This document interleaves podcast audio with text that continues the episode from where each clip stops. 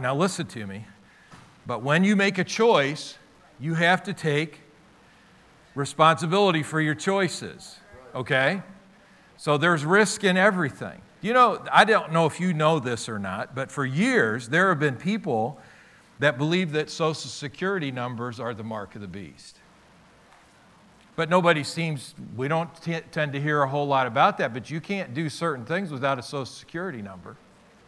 I mean, if you went into the bank to take out a loan and they said, Give me your Social Security number, and you said, No, that's the mark of the beast, I'm not giving it to you, you do this without that Social Security number, you know what they're going to tell you? Bye bye, right? You will be denied, right? There's a lot of things you're denied because you don't have the things that, you know, you're not doing what the government tells you to do. There are, there's a guy that, this just a couple years ago, he, they said, you got to file your taxes with your social security number. He said, that's the mark of the beast. I'm not doing it. So he didn't and went to, he didn't file taxes at all, said, I'm not going to do it. And guess where he's at? Prison. He's in prison. Now, look, I, I don't have a problem. If that's what he wants to do, then do that. But don't be surprised when things happen, okay?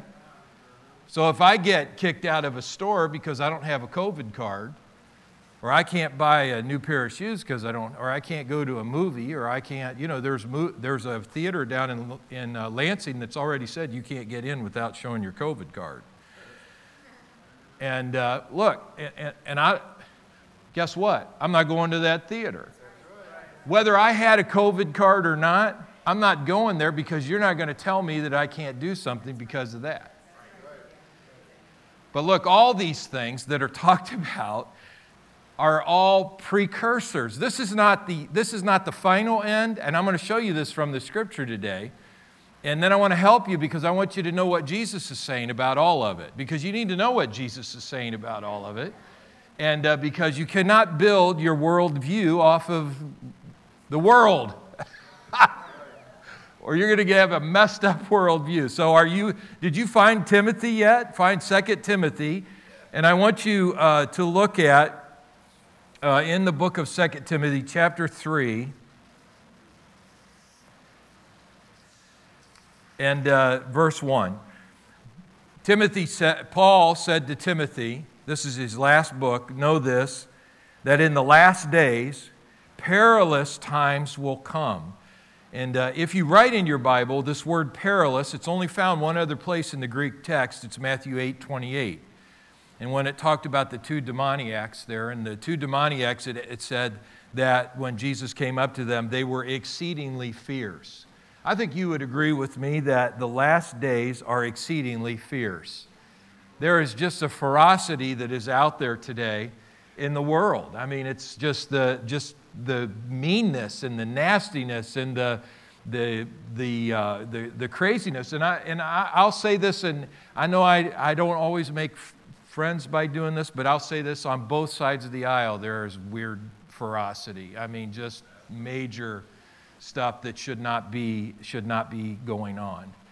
Notice verse 2 For men will be lovers of themselves, lovers of money boasters, proud, blasphemers, disobedient to parents, unthankful, unholy, unloving, unforgiving, slanderers, without self-control, brooder, brutal, excuse me, despisers of good, traitors, headstrong, haughty, lovers of pleasure rather than lovers of God. Having a form of godliness, it's going to sound like it's right, but it will deny the power and from such turn away. For, uh, for, then he goes on and talks about all these people that are brought under this because they don't have this knowledge of the truth. The real key to understanding the ferocity of the day is understanding that first part, the first thing that's mentioned in the law of first. You see there that it says that men will be lovers of themselves, lovers of themselves. And we'll look at a little bit later, but Jesus even talks about those who have lost their first love, the love that they have for God, and he goes talks about that they're to go back and repent and do the first works over again, that there will always be this challenge to put you first in the world. That's, that's the, what the world system will always do is to put you in the forefront. Doesn't matter what God says, doesn't matter what the truth says. What matters is what you say. And so what happens out of that is, is that it begins to lead down a pathway where once we become lovers of self, where we become the most important, the world revolves around us, we, of course, are going to love money. We're going to love, we're going to be boasters and proud. We're going to be unloving to others because we're going to care more about ourselves and disobedient to parents. And uh, just goes on, the list just continues to go on and on. So these are ferocious times. Now, if you go over to the book of Matthew with me, Jesus talks about uh, the end times in the book of Matthew in chapter 24. Matthew 24. I had this buddy in college uh, I played basketball with, and we used to, he used, I used to ride home with him from, on breaks, and uh, I'd talk to him about the end times after I became a believer. And he'd always say, Stop talking about that because it scares me. It scares me. And I said, Well, look, we don't have anything to be afraid of. I mean, if we know where we're going, then we don't really have anything to be afraid of. He says, Well, I just don't like hearing you talk about it. So uh, that didn't stop me, but still, it was, you know, that.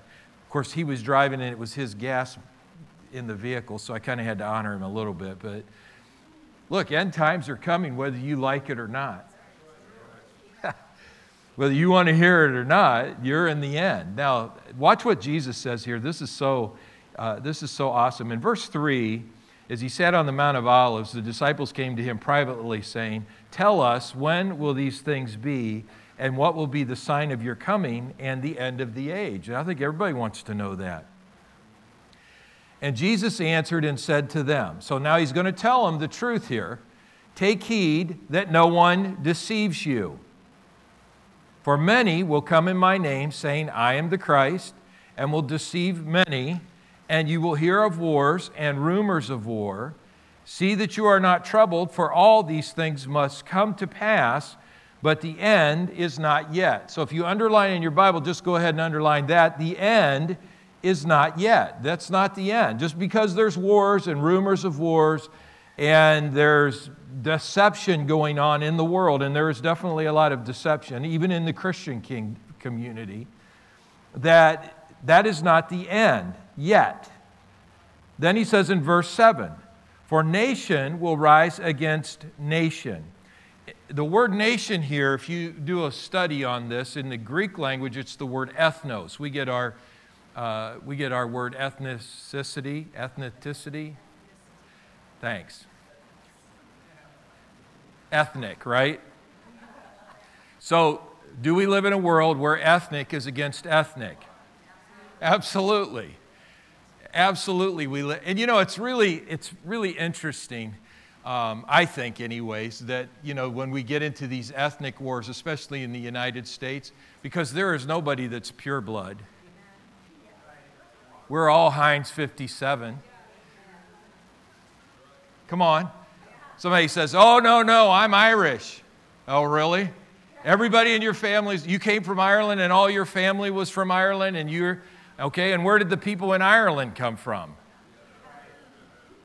We're all from Adam and Eve, period. The only ethnic thing that we have in our roots is that our roots go all the way back to Adam and Eve, and they sinned and got away from God, and, anyways, and everybody's screwed everything up since then, except God. So, you know, we fight about ethnicity. We get in upset at one ethnic over another ethnic. It, this is a sign of the end, okay? That it gets worse. Now, have there been other times in our world, in our, even in the United States, when wars against ethnic groups were big? Absolutely. This isn't the first time that's happened. It's happened a bunch of times.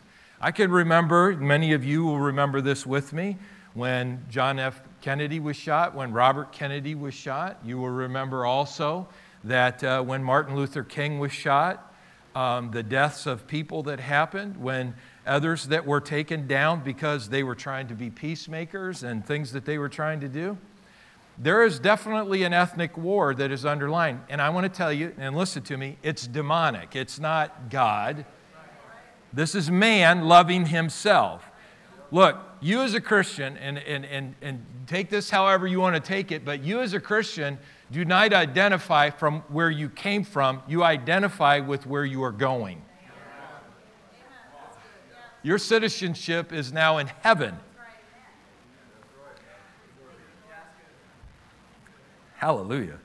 Nation will rise against nation, kingdom against kingdom. And I think with this one, you could put in here government against government because we don't tend to think of things in terms of kingdoms anymore, but government against government. And there will be famines, there will be pestilences, and there will be earthquakes in various places. You know, God bless the people in Haiti and what they just went through. All these, watch this now, you're going to hate this part, are the beginning. That's just the start.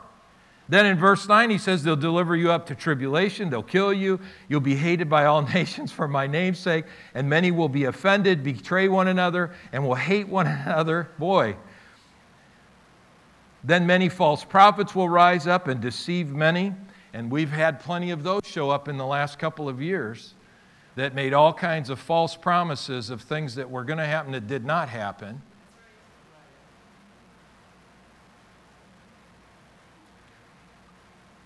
I always get concerned when somebody moves their dates. They say it's going to happen on this date, and then, oh, well, we made a mistake. Well, when you start saying, I made a mistake in something you said God said, I think you just discredited everything else you're about to say. Somebody said, Well, what do I do with these prophets that prophesied this stuff that it didn't come to pass? I said, Stop listening to them. Now, we don't get to stone them like they did in the Old Testament, you know. But you can choose what you hear. This is good preaching, Pastor. Thank you. I'm really glad you brought this this morning. Verse 12. And because lawlessness will abound, lawlessness will abound, the love of many will grow cold. And I hate that that word many is there, but it says the love, the agape love the charity, the sacrificial love of many will grow cold. But watch verse 13. But he who endures to the end shall be saved. So I want you to underline that word endures. He who endures to the end shall be saved. And this gospel of the kingdom will be preached in all the world as a witness to all the nations, and the end will come. One thing we have to remember about our Christian faith it's not a sprint, it's a marathon. It's a long distance race. It's not about how quick we can get it done, it's about can we get to the finish line? Can we finish what we're supposed to do?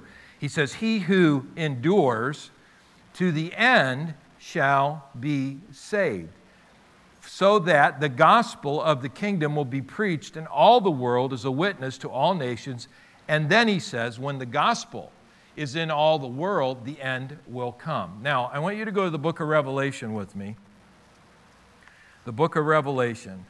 And uh, I don't typically preach a lot out of the book of Revelation, but I love the book of Revelation. And it's not that I can't, it's just the Lord just doesn't provide a lot of opportunities for me to do that. But when you go to the book of Revelation, one, understand it's not revelations, it's revelation. It says right in the opening, line what this book is all about the revelation of Jesus Christ. Sometimes I hear people say, Well, I just love the book of Revelations. There's no revelations, there is one revelation, it's Jesus Christ. That's what the book is about. So you want to, people say, Well, I don't understand the book of Revelation. Well, here's how you understand it look for Jesus all through the book.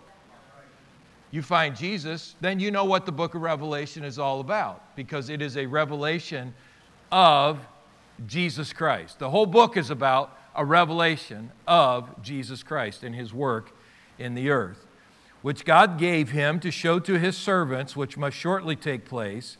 And he sent and signified by his angel to his servant John, who bore witness to the word of God.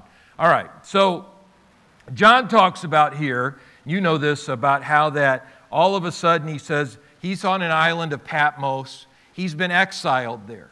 John is the longest living disciple of the first 12, okay? So he is now alive and on this island, and the Lord shows up on the Lord's Day, which would be a Sunday, appears to him and gives him this revelation of Jesus Christ and shows him some things that are to come. Things that, and he says it to him. He says, he, he explains it all to him in verse, um, uh, in verse 19. He said, Write these things, chapter 1, verse 19, the things which you have seen, things which are, and the things which will take place after this. So, wouldn't you agree that that's past, present, and future? So when you read the book of Revelation, understand that it's not all future stuff that's going to happen. Some of it's past, it's already happened. Some of it's happening right now. And we can plug ourselves right into it. And then some of it is yet to come. But it's about past, present, and future, okay? So John receives this revelation and he, he sees, he's talking to this, this presence, this spirit, and uh, he talks about what he looks like. We won't take time to look at all of that right now. But he's standing in the midst of the seven golden lampstands. Now, this is a reference to the Hebrew menorah that was in the tabernacle, the seven lamps, the, the lampstand that was the light and the illumination of God. Um, the lampstand in the, if you went from what was called the outer court to the inner court, then you go into what's called the holy, holy place, okay? In the holy place, there would be uh, in front of you as you walk through, there would be a massive curtain that would, on the other side, would be the Holy of Holies. The Holy of Holies would have the Ark of the Covenant in there, all right? That, on this side of the veil, would be the altar of incense. To your right would be the table of showbread, which is about identity because it, each loaf represented a tribe of Israel. There were 12 loaves. And then to the left would be the menorah, the candlestick, which was the only illumination that was in that room. The reference and the idea is it's from that candlestick, the illumination of the Word, the illumination of God to the minds of men, to the hearts of men. And so that's what the menorah, that's what that seven candlestick that had one source of oil to it, which, you know, is a representation, representation to us of we have one source of oil, that's the Holy Spirit, hallelujah. And that that's what would illuminate. There were no other candles in there, there was no other light. It was that one, it was perpetual. It was to always keep the oil, the wicks trimmed, keep it going all the time so that there would be illumination in the holy place, all right? And that's very significant as you look at this because he says, when you look at, Jesus says in verse 20, the mystery of the seven stars, which, we, which you saw in my right hand, and the seven golden lampstands, the seven stars are the angels of the seven churches. And the seven lampstands, which you saw, are the seven churches. Okay? Are you with me right now? So each of these parts of the lampstand represent an aspect of the church during when the Lord is speaking here. And so the, the, the, the thought is, is that when you look at that word angels, one translation of that word is not just angelic being, but it's also messenger. The stars represent a messenger. So it could be a representation of the messengers to those churches who's speaking, the ones who are speaking to those churches but the golden lampstand is a representation of the church, and the Lord Jesus Christ is standing in the midst of the church. Now, the Lord is about to speak, and I, wanted, I want to make I, this is going to get real, real, I don't want to say hairy, it's going to get real tough for a minute, okay? The Lord, when He speaks, only speaks to the church, He doesn't speak to the world. He isn't, what he's about to say in the end, about the end, is not to the world. It is in his church, it is among his church. There are seven representations here. This is why your Bible tells you, whether you like it or not, forsake Hebrews chapter, the last chapter, forsake not the assembling of yourselves together, as is the habit of some, and even more so as you see the day approaching. Why? Because the Lord is only speaking in the church about what he is doing. Now, here's what, now look, don't say something I didn't say. Because I thought God could talk to me on the golf course. Absolutely, God can talk to you on the golf course, but He's not going to talk to you about the church. Because He talks about the church at the church. We got all kinds of people that have disconnected from church. They've disconnected. And when they disconnected, and I, and I get, we had some bad, this was a weird situation. But the danger is, is to not get reconnected. Because that's where God is speaking to the church. You know, it's one thing for God to speak to you in your personal life, but if that's all that you have with God, then that's very shallow because you're not part of something bigger than yourself. Well, I don't need the church. Well, yes, you do. And not to bury you, or to marry you, or to dedicate your children, or to teach your children, or to teach you. You need the church to hear the word of the Lord to the church. And that only happens in the church. Because it says right here, he said these things to the churches. He did not say them to the world. And if you weren't there at the church, then guess what? You didn't get to hear what he was saying. Why does he only speak to the church? Because it is through the church that he changes the world.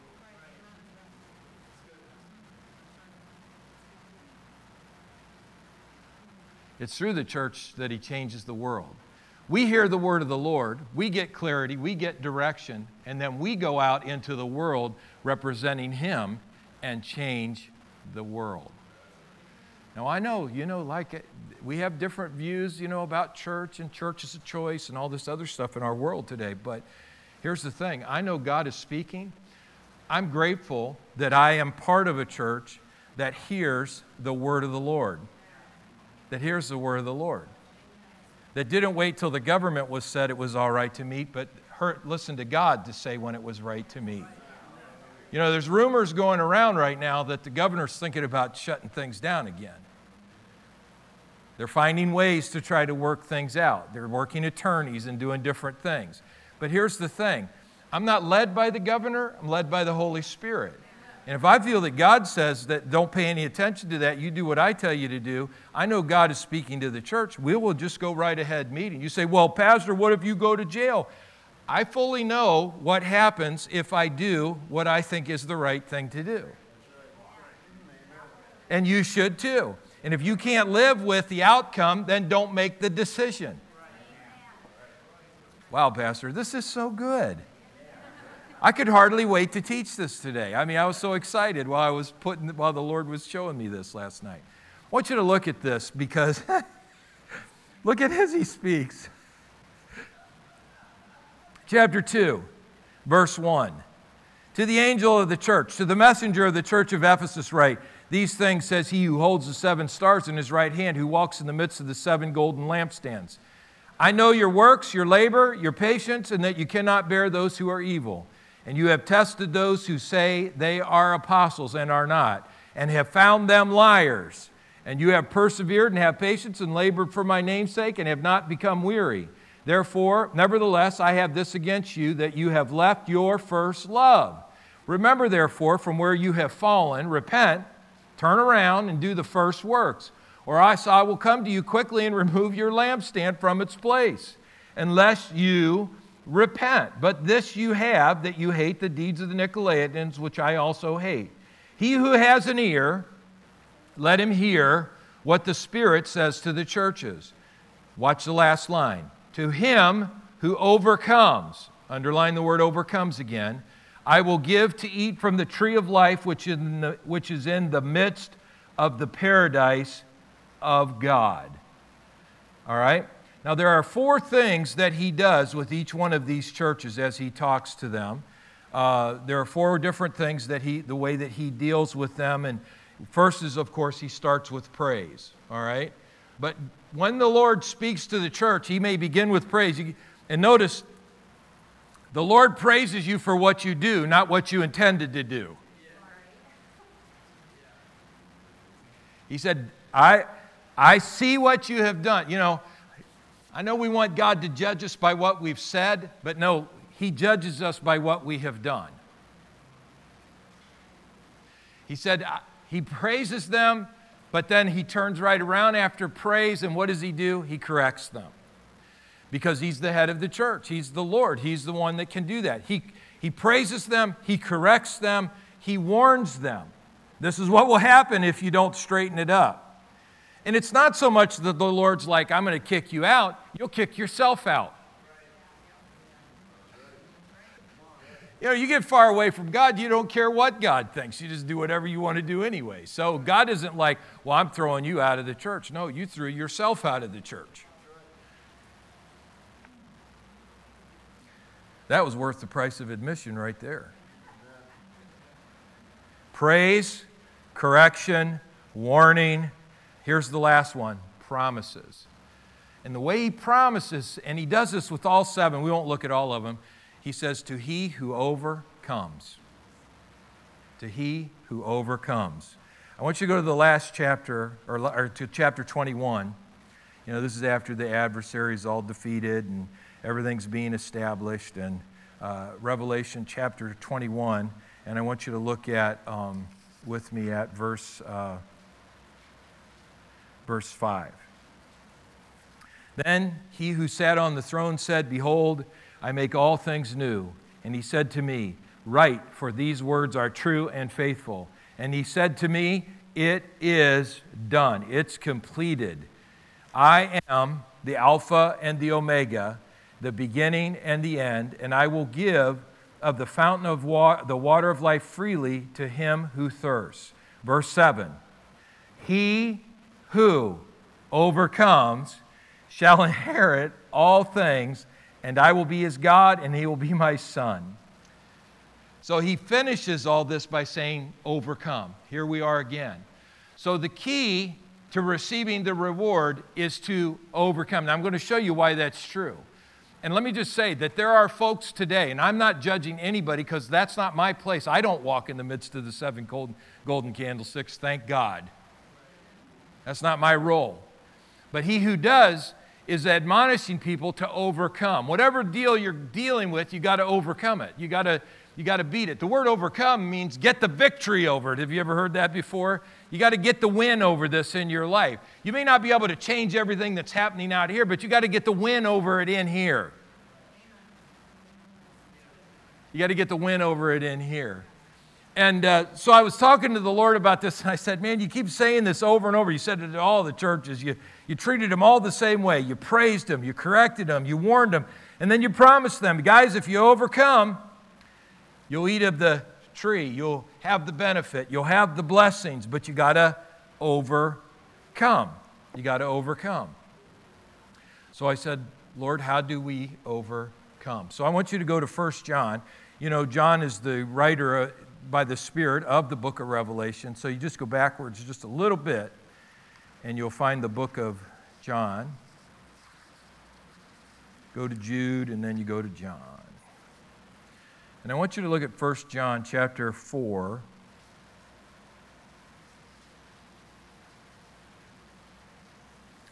Chapter 4. All right. Now, Verse 1 says, Beloved, do not believe every spirit, but test the spirits whether they are of God. Because many false prophets have gone out into the world. By this you know the Spirit of God. Every spirit that confesses that Jesus Christ has come in the flesh is of God, and every spirit that does not confess that Jesus Christ has come in the flesh is not of God.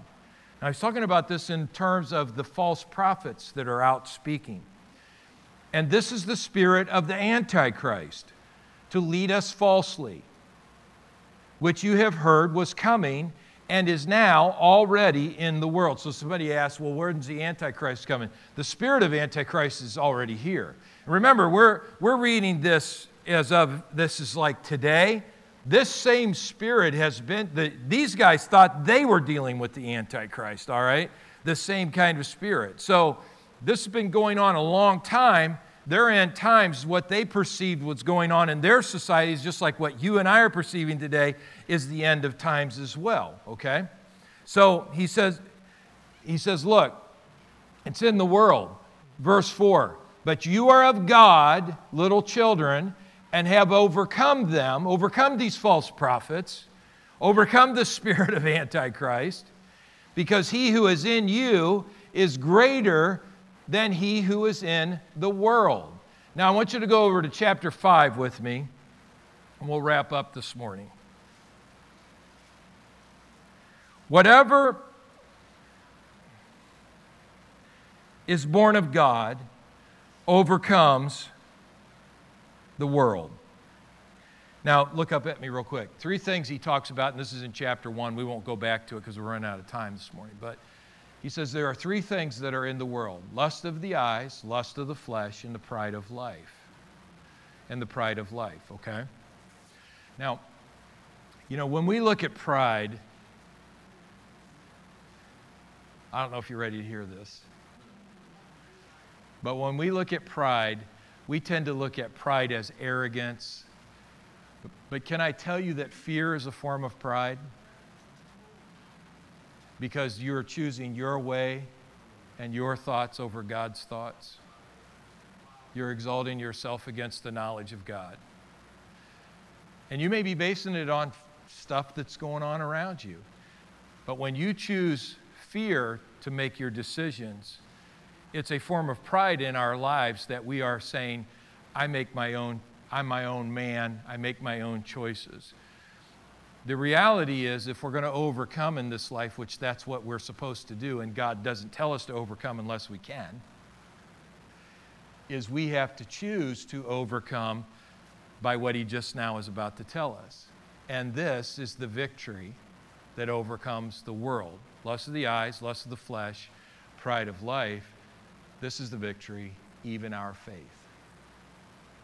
Faith is the key to overcoming.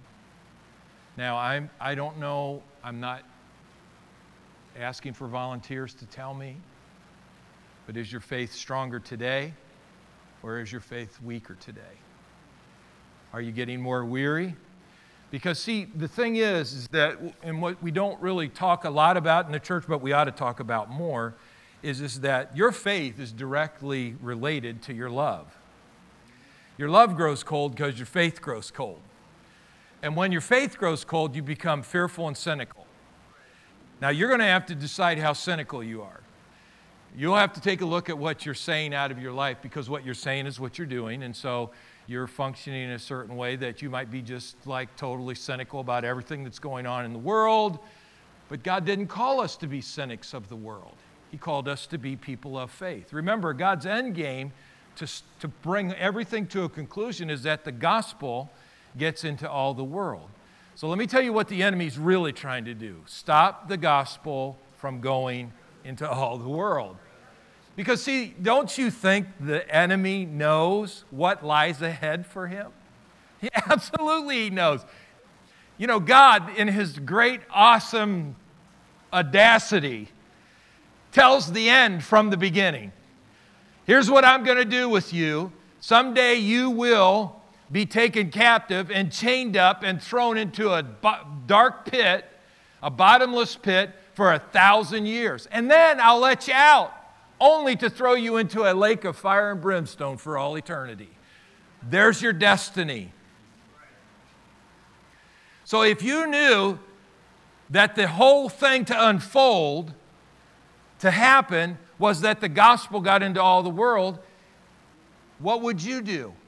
You'd try to stop the last button from getting pushed. And then the end will come.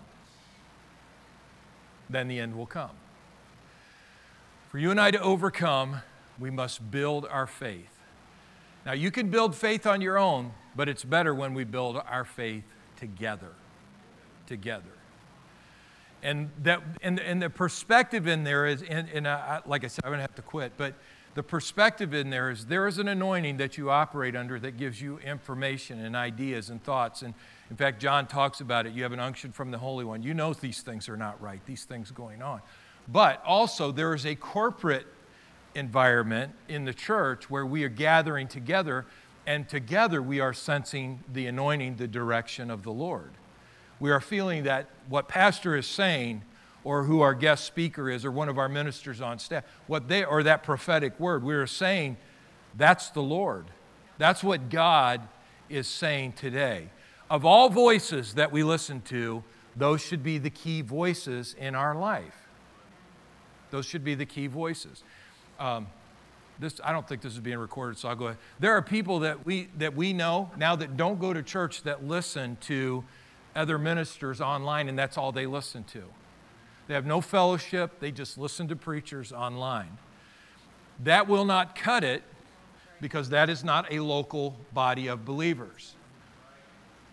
My Bible says, Woe to him who stands alone when he falls. I at least know that if I'm going through a, you know, I'm, in Jesus' name, this is not going to happen, but if I was diagnosed with something, I would want to believe there would be a gang load of believers, at least 200, that would get right around me and start prophesying life and not death and would start, listen, man, I would need that depending on the battle that I was in. If something happened, I would want to know. I would want to be a part of something that's going to be there. I'm telling you, the online preacher ain't going to be there for nobody. I'm glad we've, we've had people that watch our programs and listen to us. We get cards from them, notes from them that uh, this has been really a blessing to them that we've been there. But look, this is not, that's not the main thing. The main thing is gathering together with other believers, being the church. Jesus is speaking to his church. And his church is speaking to his world. Stand with me, please. Wow, covered a lot of ground. Is your faith stronger today, or is your faith tired, weary? Is your love growing cold? Are you just tired of dealing with all of it? I'll tell you, I feel more fired up today than I ever have. I don't know how to explain it. It's just a thing that, that um, you know, I'm an overcomer. I believe that. I'm going to be an over. I'm going to be. In fact, most of you, when somebody tells you you can't do something, that's when you look at them and go, "I'm doing it." I know, like when they told you you had to have your COVID card, you thought, bless God, I'm going to do it anyways. I don't care whether they say I got to have it or not. I'm going to do whatever I want to do. You're not telling me what. Now, look, I know some of that could be rebellion, but, right? It, some of it can be. You don't like it when your kids do that, right? But see, the thing is, is that there is a tenacity that is inside of us to overcome. What is, I want you to search your heart this morning. What is the Holy Spirit saying to you? Hide, run, be fearful? Or is the Holy Spirit saying, cleave, hang on, fight the good fight, don't give up, overcome? Let's pray. Amen. Get her done. There you go. Father, I thank you. Go ahead, Charlie. Father, I thank you. Lord God, I just feel this for every person here. Lord, I know that life, just stuff coming at us from every which direction. Sometimes it seems it's coming from every front. And that we're surrounded. But Lord, as we sing in the one song, we forget that we're not surrounded by the problem. We're surrounded by you, Lord God, in the midst of that problem. And as hard as it seems, Lord God, you're right there. I, I look at that church, Lord, going through everything, those seven churches, and yet you were saying to them, guys, I'm right here. I'm right here in the midst of you. I'm in the midst of you, and I'm speaking. I'm praising for you for what you're doing right. I'm correcting what you're doing wrong. I'm warning you if you don't correct what you're doing wrong, you're going to have more problems you will not overcome. But I'm telling you that there is a blessing to those who overcome. So, Father, I pray for all those here today, Lord God, that by your Holy Spirit you're talking to their hearts. You're taking the truth that has been shared with them that you gave to me, and Lord, you're opening their hearts and their eyes. And I just believe in the name of Jesus, Lord God, that they will live the overcomer life as you declared in your word. In Jesus' name, amen.